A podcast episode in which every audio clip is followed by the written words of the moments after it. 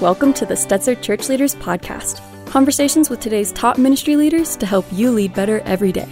And now, podcasting from the Wheaton College Billy Graham Center in Chicagoland, here are your hosts, Ed Stetzer and Daniel Yang. Welcome to the Stetzer Church Leaders Podcast, where we're helping Christian leaders navigate and lead through the cultural issues of our day. My name's Daniel, the director of the Send Institute, and we're excited to have with us today Sho Baraka. Sho is a globally recognized recording artist, culture curator, activist, and writer. His work combines his artistic platform with his academic history to contribute a unique perspective, elevating the contemporary conversation on faith, art, and culture.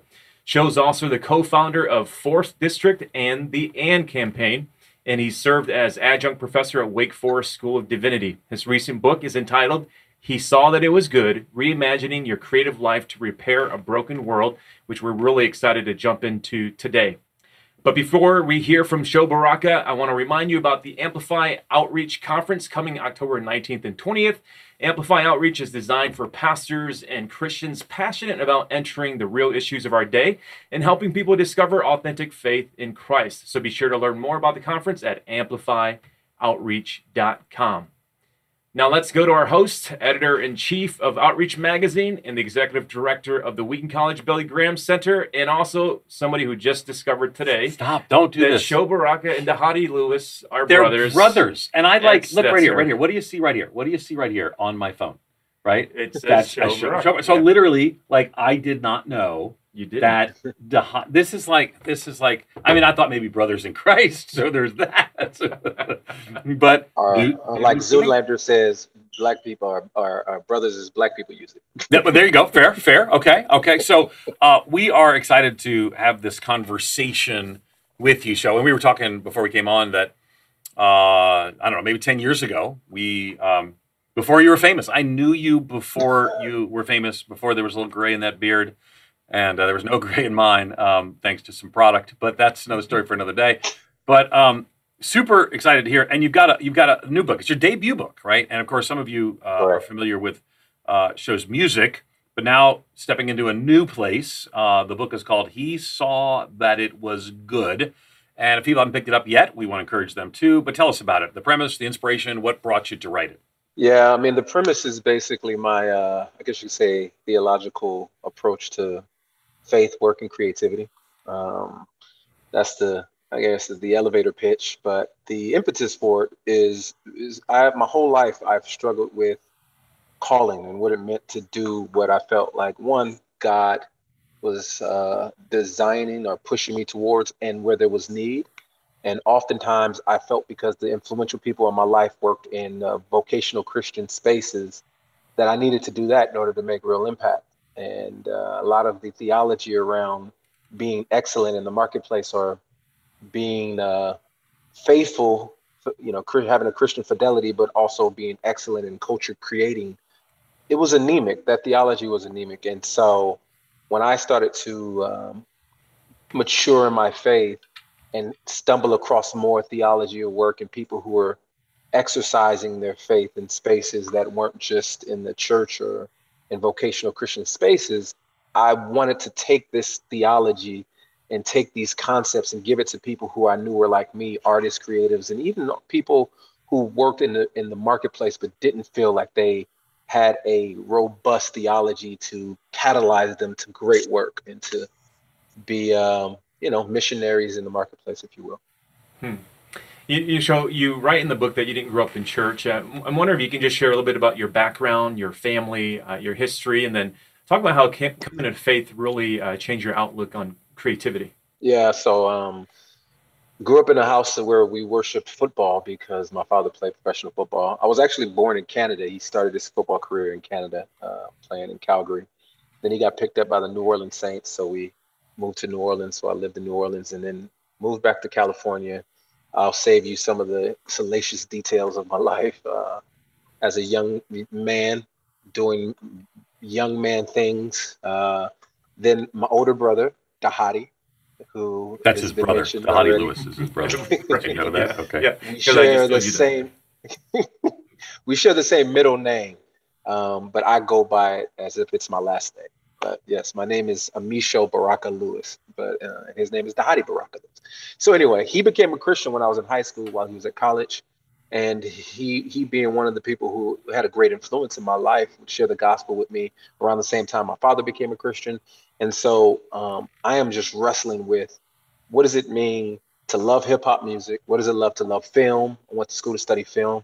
What does it What does it mean to love the culture that God has given us to, uh, in order to you know flourish society while at the same time love Him? And so, I became a Christian, but I just was like, well, I need to just lose all these affections and affinities I have, and just become a campus minister uh, at campus outreach or crusade or something. And uh, when I realized that you had to raise support, I was like, nope, that's not for me. And so, actually, actually, as a former applicant to be a campus outreach uh, campus minister 30 years ago, that support raising was a little much. yeah, uh, it was it was rough. I actually went on a uh, much love to a mentor at the time, Byron Johnson, great guy. He took me on a support raising trip with him, and uh, I saw the grueling work. Uh, I was like, it takes more faith in and to to raise support it does to believe in Jesus. I was like, I don't know if I can handle this. So, but uh, yeah. So anyway, I uh, you know through counsel of people, they, they encouraged me to to follow after the path of being a creative. I fell in love with folks like Phillis Wheatley and C.S. Lewis and Chesterton and different folks who were great creatives, but also had a strong faith. And around that same time, I was roommates with individuals like Tedashii and Lecrae, and uh, at the University of North Texas, and we decided to start a record label, um, or in a movement. At the time, we weren't trying to start a movement, but it was just a, a group of individuals who loved the Lord and were obnoxious about it, and call it 116 Click. And so that uh, was birthed through my brother's Bible study, college ministry. A lot of people don't know that. So Dhati's college ministry, which was known as Plumline, kind of cultivated myself, Lecrae, Tedashii, and other Christian hip hop artists because we also had a connection to the cross movement. So in, in in all of this, in this cauldron of you know faithfulness while also like artistic talent, artistic talent, I, I started to to see a way for which my talents and my gifting could be used, and so my pursuit of those things became more clear and more um, passionate, I guess you can say. And so that's kind of like the the trajectory of how I came to know the Lord to where I am now, if you will. Yeah, and I, I, love your emphasis in through the book and and just what I've known of you for years is the power of stories. Um, and now you're writing here, and you know, I mean, most of us know you as a hip hop artist. Um, you mentioned some other hip hop artists. I hope that Lecrae guy takes off. He could maybe make something of himself. Yeah, um, he, he, may be able to do something. Maybe give it time. And um, but but you know, uh, why do you believe it's important to understand the stories? Of course, you know, I again I want to mention songs that you've written that are so story driven, but um, yeah. our stories and where we come from because that's a key part of the book. Yeah. I, well, me, I, I just believe that stories in in itself are an aspect of identity formation. I feel like, you know, there are things that you've been told as a child or we are told as, ch- as children that stick with us. And it, and it, and in some ways it, it, it gets, it's watered and it bursts in us this audacity to do something and to become a, a particular thing. Um, my mother told me that uh, I looked good in red. To this day, I think red is one of my favorite colors. My father told me and my brother that we were good athletes. Um, my brother was better than I, but up until about college, I thought I was good enough to play in the NFL. Um, I sadly was never that talented, but my father's affirmation made me feel that way. And when I think about theology, when I think about the things that we do within culture, good and bad, the, the stories we tell, the things that we say about one another stick to people and that forms a belief about not only who what you think about yourself but it also creates this canvas this picture of what you think god is or who who you think him to be and you carry that with you. And so for me the way we talk about work the way we talk about identity the way we talk about creativity i think creates an indelible impact in the listener and informs how they're going to go about their outward testimony of what they believe god to be through their work through their life through their actions. And so another small thing is that I didn't want to just talk about stories, but in the book I have some short stories that um, some short fiction stories that I um, that I created because I wanted people to see, just like you know, oftentimes I get frustrated when I go to Christian creative conferences and there's just a bunch of pastors talking about creativity, but nobody's actually demonstrating creativity. And so I wanted to show, like, hey, man, this is these are ways in which we can be creative and tell stories, et cetera, et cetera. You know, Sean, I mean, what you're saying is that uh, what I hear you saying is that so much of our creativity is shaped by by narrative, you know, and personal narrative and and and history even. And uh, I, I I'm my this my heritage is I'm Hmong. My parents immigrated here in '79, and I grew up in inner city Detroit. Um, and so most of my upbringing was in predominantly African American uh, communities. And so, you know, I in high school I read Maya Angelou, James Baldwin, Alex Haley, Langston Hughes. These were my Uh-oh, prophets. And, and uh, for me, that was just history, it, you know. And then later, I found out that that was Black history, but actually, it was right. American history, right? Um, help us think about that, especially church leaders, uh, for especially those who in this past uh, year they just learned about some some historic events in the United States that involved yeah. uh, African Americans, like the Tulsa Massacre. For a lot of people, that was a, a new thing. Juneteenth right. was a yeah. thing. Help us think through about why history is important, specifically for church leaders as they shape and mold their congregation. Well, I think it's multi-layered and faceted. I, to your point, um, I think history, um, as Carter G. Woodson talks about it, I'm not going to butcher it, but you know, the, the father of Black History Month, he said that history is not just a collection of facts; it's for us to create a, a reasonable implication of the facts that we are gathering. So, what has history told us about ourselves? And so, therefore, if we hope for true reconciliation and repair in this nation, then we have to deal with the, the truth of our history, right? And until we do that, um, we're going to continue to have disharmony, disintegration within the family of God. One way that I see that is I spent a, enough time in seminary just to be dangerous enough to say crazy stuff, right? But in my short period of time there, I realized when we talk about church history, when we talk about the, the contribution of great luminaries in the past, we never mention people outside of like old dead white men. And when we talk about, it, we can even go even further than that. When we talk about American history or Christian history outside of this country, you would never think that Africa or Asia had any great contribution to church history when there were a majority of the great theologians of our day, church fathers, were from uh, North Africa. And uh, the fact that we got to say North Africa in itself is somewhat of a, I think, an interesting paradigm. But um, not only that, that there were thriving churches in sub-Saharan Africa, that there were uh, thriving churches in Africa and Asia, even after Constantine's uh, rise. But we never talk about church history in the East. Like what we do is we talk about the disciples, we talk about the apostles, we talk about the Roman church, and then we move north. Hmm. But we never move east or south. Yeah. And so, eh, how much of a blessing would it be if churches uniformly just talked about the blessing of Asia and Africa and the influence that they had about, in, in, in Western European and European theologians. But not only that, I think there's another component to understanding this dynamic tethering of justice in Christian faith. Like when you look at the American Christian, and if you want to see a great tethering of what it means to have a physical faith and a, and a mental spiritual faith, you look no further than the African American Christian tradition where there were people who struggled with liberation, not only in a mental sense, in a spiritual sense, but in a physical sense. And yet, and still, they still had faith to believe that God was not only going to liberate them in some sort of uh, uh, spiritual way, but He was He was good enough to give them physical liberation as well. And so, when we look through the, the Christian, the Black Christian tradition, I think you see a very balanced perspective of what it means to to love God not only with your heart, but with your body and with your mind and with your actions as well. And to separate, to, to ignore that, to ignore that Christian, rich Christian tradition, tradition, I feel like we have we're losing out as a church family.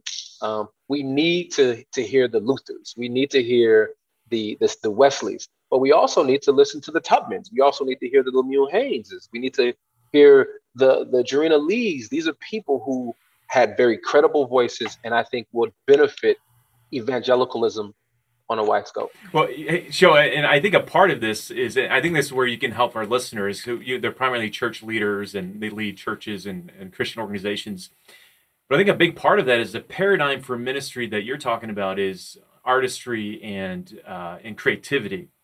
So, uh, which is different for many people because their their paradigm for ministry is speaking and organizational leadership. Yeah. Like Ed and I, we play the guitar. We're we play musical instruments, but I don't think How do you know myself, I play guitar? I've never because told I, you I play well, no, no, okay. yeah, eventually okay. Lead worship a couple days. Yeah, I was like the worst worship leader ever. So, uh, right, but so, you know, like we don't consider ourselves artists. No, no, sorry, maybe you do, but I don't. And, and, so our paradigm for ministry isn't artistry. Right. It is. It is. I, you know, it is didactic teaching and yes. leadership.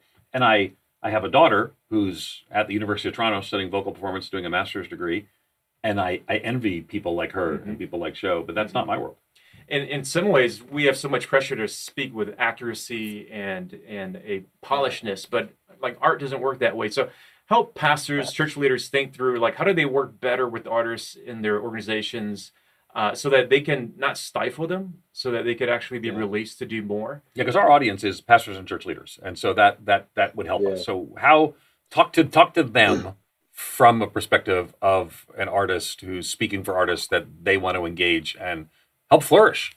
Yeah, I think there's a couple things. I'm gonna start with the uh, start with the simple, and then I'm gonna get real revolutionary and almost probably ridiculous. So are you going to use words that I'm going to have to bleep out because I may have to. So just okay. keep the keep the delay on. Yes, yeah, the, the, five second delay. um, I think the, the simple the, the first the easiest thing is to you can learn from artists in um, how you communicate. Uh, I think I encourage a lot of my friends who are preachers and communicators to read fiction uh, because fiction helps them play with the description of words and and set uh, ambiance and milieu and all those great things. It's like how do you tell a story without just saying I walked down the street? You know what I mean? Like tell me what the street was like. What did you feel? Um, because ultimately what you're doing as pastors and church leaders you're, you're preaching to the heart and you want to pull the emotion out of people so you you you want you want to disarm them in a way and art does a wonderful job of disarming people and getting people comfortable so that they can receive some sort of truth and so you can learn from artists just by engaging more art and work and not just listening or reading but i'm talking about engaging it and trying to figure out how do i play with this in some way the other thing i would say is um, finding ways to to to partner with creatives in the church space, uh, I found that I find that there's this interesting. Uh, the, the, if I was on another podcast, the words I usually say is, uh, well, I just say it, this prostitution, if you will, of there's this prostitution of positions. Oftentimes, yeah. pastors are prostituting artists, and artists try to prostitute the church uh, for their own benefits, yeah. right? So you have church leaders who want the great artists and great talent to come to be at their church so that they can bring more people. But that's all they really want them for. They don't, you know, there's not real autonomy or or, or, or liberty to do things outside of just being a a, a a, a marketing ploy. But then there are artists who use the church just for their own benefit. They have no intentions in serving. They have no intentions in really being committed to the local church and actually giving of their talents or receiving uh, blessings from people in the congregation. And I think there has to be some real open communication on how do we exist with extremely talented people who may get bored in our church, um, or and I, what I mean is not just the Sunday service, but I mean in the context of what we do as a as a as a body that serves our community and city. The last thing, which is a lot more revolutionary, but which is really not that revolutionary at all, because the early church did it, is how do we patronize mm-hmm. artists, support them, um, and be somewhat of a you know a support agent as my friend Byron Johnson took me around to raise support hmm. so that he didn't have to uh, take on a vocation another vocation in order to be effective on a college ministry. Well, a lot of artists, especially in the time of COVID, is it possible? Do you have the type of and I'm, this is large churches, obviously, and you know churches who have the kind of financial capacity to be able to take on an artist's residency and say, hey, we just want to support you with this amount a year Go and be great. Go and make some great art. Influence the culture. Uh, I think that would be revolutionary in some ways, and you'll find that I think that um, there would be great synergy, if you will, with churches and and, and artists. Um, but I do think that's it takes a lot of honestly, It takes a lot of uh, I guess you can say honest honest conversation, honest expectation. It's just real talk and real dialogue. But those are the, the three things that just came to mind. No, I love those three things. Um, because I want to, you know, I, I, I, you know, I think Daniel put it so clearly. I this is not my world, though I'm blessed by this world. I, I'm blessed by your art. I'm blessed by the art of others. Um, but I don't want to, you know, just use it in a transactional way. I want to. My daughter's taught me so much about things I don't even notice uh, about music and more. So I want to learn more. But I also recognize, you quote C.S. Lewis, that art story helps us to steal past watchful dragons who otherwise yep. there's a whole world of people who don't think like me. They think far more like you. Um, mm-hmm. And cultural creatives, very you know famous book on the subject. And so I, I but I don't want to this to be a transactional thing. I want art, you know, at, at Moody Church where I serve as interim, we we had, you know, artists connected and artists who were part of what we're doing. We actually sponsored art shows. But that's unusual. That's an urban church with a long history of things like that. Mm-hmm. What are some yeah. things you've seen church leaders, that's our audience, church leaders and pastors do? Maybe an example or two where you've seen them helpful support um, support? I mean, you talk about doing it. What are some examples you've seen? Well, I, there's been times when my brother and um, my brother, who is a pastor, who my brother and I. Your brother is to, is somebody I know. Daha, Daha, Daha. Uh, he's just this guy who works for NAMB and Sim. He's him. not that important. I've heard of him. Um, but I, that's right. I, but, I, don't think that he's uh my brother Dhati. He's a great dude. He has partnered with me in many ways and other artists and given um, artists platforms. I, honestly, and I'll say this, and I don't think this is a stretch. And I and, and you, I think Lecrae would say this as well. I don't think there's a Lecrae, a Tedashii, a Sho, unless my brother gives us the platforms that he gave us. He gave he he he that we had a church. He carved out a space so that we can create a music studio in that church. He let us put concerts and shows on whenever we wanted to he let us create short films for the, the students. Um, so even me as a filmmaker, I used to do a weekly, I guess you could say, drama series for college students that they love. So he was giving me the opportunity to develop uh, my film and uh, television passion. There were uh, times where he helped fund projects. Uh, yeah, so there were, and so I've seen churches do similar things like that, and I uh, I think it's I think it's easy. It's it's easy. Yeah, I don't think it's that difficult, and I think people have the imagination. Now you have churches who actually want their church worship teams to to make albums, right? Yeah. But there are more than just musicians. What about the the painters? What about the dancers? What about the writers? Like, how are you giving platform um, an opportunity for those folks, and how are the artists themselves also committing to the church because I don't want to make it seem like the church just has to, the church leaders just have to get money and platform. It's like in some ways, the artist has to be faithful to the local body and the local community. But I've seen it in, in those ways. I'm sure I'm, I'm missing out some great examples, but off the top, that's how I've been blessed. I know. Um, well, I think a yeah. part of that also is uh, the artists tend to be prophetic. I mean, they tend to absolutely. speak back to the church and uh, remind church and church leaders you know what what they're not being faithful to. And i, I don't want to put this on you Sho but uh, a lot of your friends that you mentioned uh, you know lecrae uh, adam thomason who's a friend of mine as well they've been very prophetic against uh, evangelical subcultures. And so and i'm not asking yeah. for you to speak uh, you know for them or on their behalf but from your perspective as you're thinking about just the culture of evangelicalism today, uh, and even based on some of the songs that you know you've written, uh, help us to to to think better and how to to to really see ourselves as evangelicals. Yeah, so there's so much. This is there's there's so much to that answer. There's there's different positions. There are people who are I don't know decolonizing, deconstructing, removing themselves altogether from evangelicalism. There are those people who are putting their foot down in evangelicalism.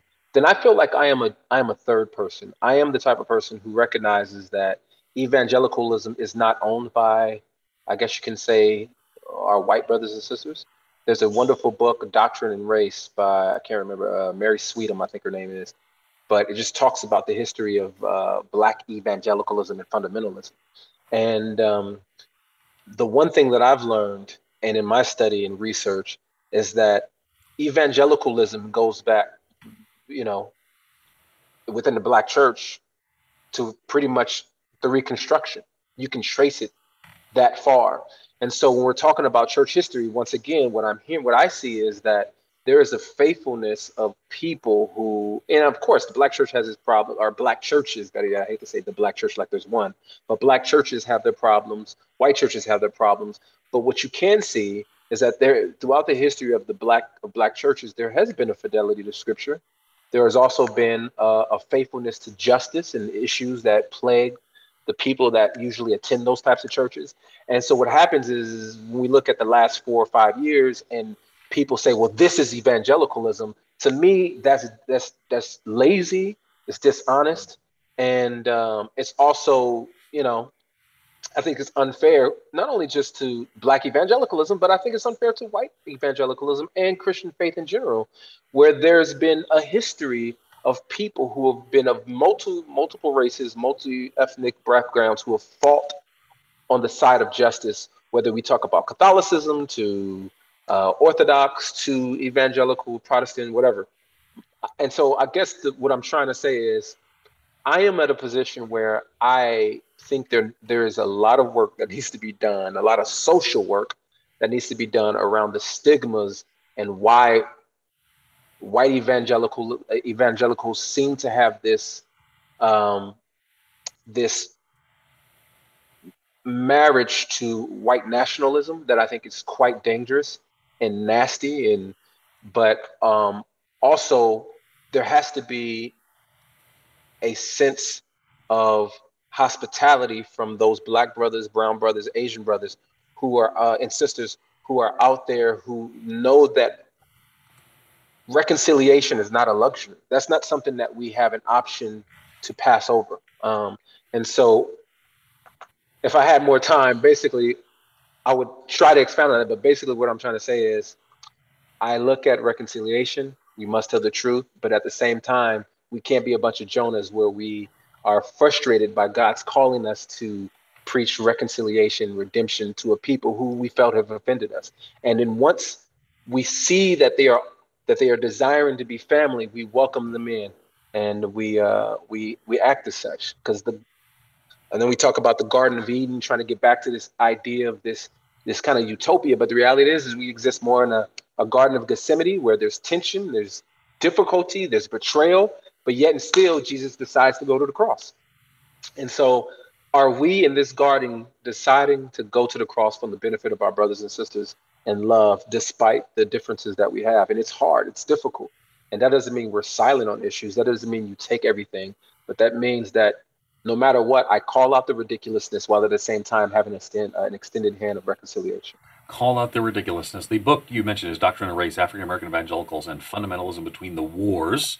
Uh, it's actually got a lot of attention recently and an important conversation that's there. Okay, so call out the ridiculousness. So, as a pastor who gets up and talks through a text and who leads a complex organization, who is not an artist, and I, I mean, I, I, actually tried to sketch something once, and it was that was as close as I got. And I, I did, you know, I preached at Saddleback. I play guitar. Did you know that? Mm-hmm. I broke out my guitar. it was, it was, it was just for a little illustration. That's all I did.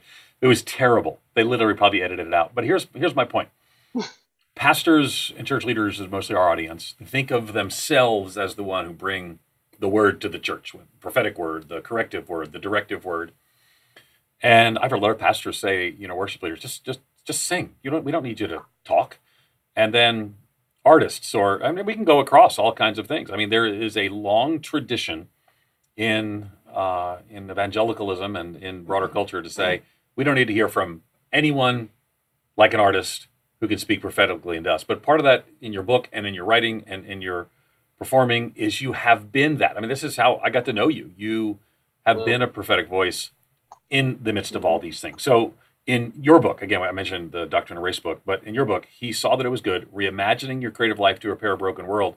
You do deal with the brokenness. You deal with the necessity of repair and more. Why is that an imperative for you? and for artists to speak up, speak out, and to work towards that repair and to just make it obvious that there is brokenness needs to be addressed. I think as Daniel said, he talked about artists being prophetic, and I yeah. think the one thing is is that there's there's um there's a sense of like we have a some artists we don't have the the weight that pastors have institutional weight shall we say of having to to, to be concerned with like watching every single word we say. Um, and i think there's a there's a bit of of not only just liberty in that but i think there's a there's a bit of of a breath of fresh air. Like even with comedians, people will say that they're the last truth tellers. Um, and it goes back to this idea that I think it is very important that we allow artists to be artists and to tell the truth about society because artists and creatives actually move culture. A lot of people think po- politicians do it and and and and thinkers, but when you get the artist to believe in something and to communicate something, then the culture moves in that direction. And the more we ostracize and we push creatives to the margins, um, the church will find itself continuing to fight culture wars that are that are dated, and you, are left behind. Nobody's having that argument anymore because you you your artists are now being swept by every wind of doctrine because you didn't allow them to have a voice or a space in your particular church. And so now they're getting platforms and spaces where um, there, you know, there's doctrines of demons, if you will. And so for me, it's not just even about artists. The reason why I think this book is important for people outside of the um, the artist realm is because we all are creating in some form or fashion. We look at Genesis, the mandate is to great to go and cultivate, multiply, right? Uh, to I mean to to subdue the world. And so you're an engineer, you're creating something. You're you're a teacher, you're you're cultivating and you're creating students. You're um, you're you're this, you're a scientist. And so in what you're doing, how are you bringing flourishing and shalom to the world? Mm-hmm. Oftentimes we feel like work is agnostic. It's not agnostic. Every belief, every swing of the hammer is informed by somebody's belief. You may not know what that is, but guess what? You're swinging it because somebody is paying you to swing it. And if you don't have a belief behind your swing, then I think that is probably one of the most dang- dangerous things to do. When I, as an artist, when I write a song, I know why I'm writing. I know there's an end, what the end goal is. And I would hope as educators, as thinkers, as engineers, as scientists, they're processing through why am I doing this? Is it for the glory of God? Is it going to bring peace? Is it going to bring shalom to the world? And if that's the case, then then then I think we have a better society. Uh, I and I'll sum it up with it. I have this analogy that I often use about Marvel. I love Marvel movies. It's one of the few things that me and my family can all watch. Teenagers, you know, and uh, Tony Stark is uh, you know a very important character in the Marvel world. He's also Iron Man. Iron Man flies around the world saving people, and uh, but Iron Man has to save people because Tony Stark is the one who creates the problem. The same person, right? And it's so interesting. If Tony Stark just worked better, he wouldn't have to put on a suit and go save people around the world. And in the same way, the Christian paradigm often acts like this. We contribute to great detriment in our society, but then we want to get on planes and save the world.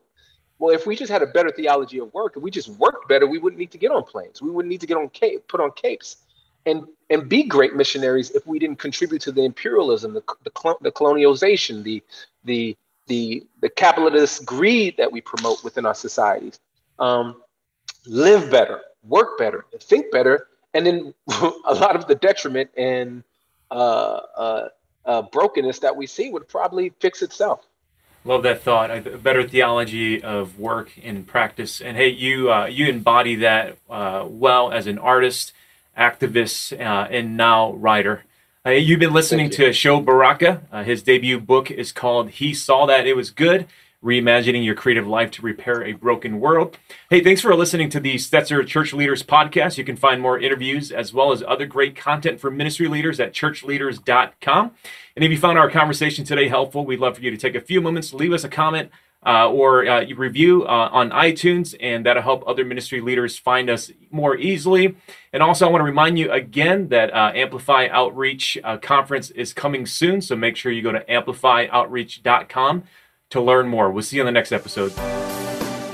You've been listening to the Stetzer Church Leaders Podcast. For more great interviews, as well as articles, videos, and free resources, visit our website at churchleaders.com. Thanks for listening.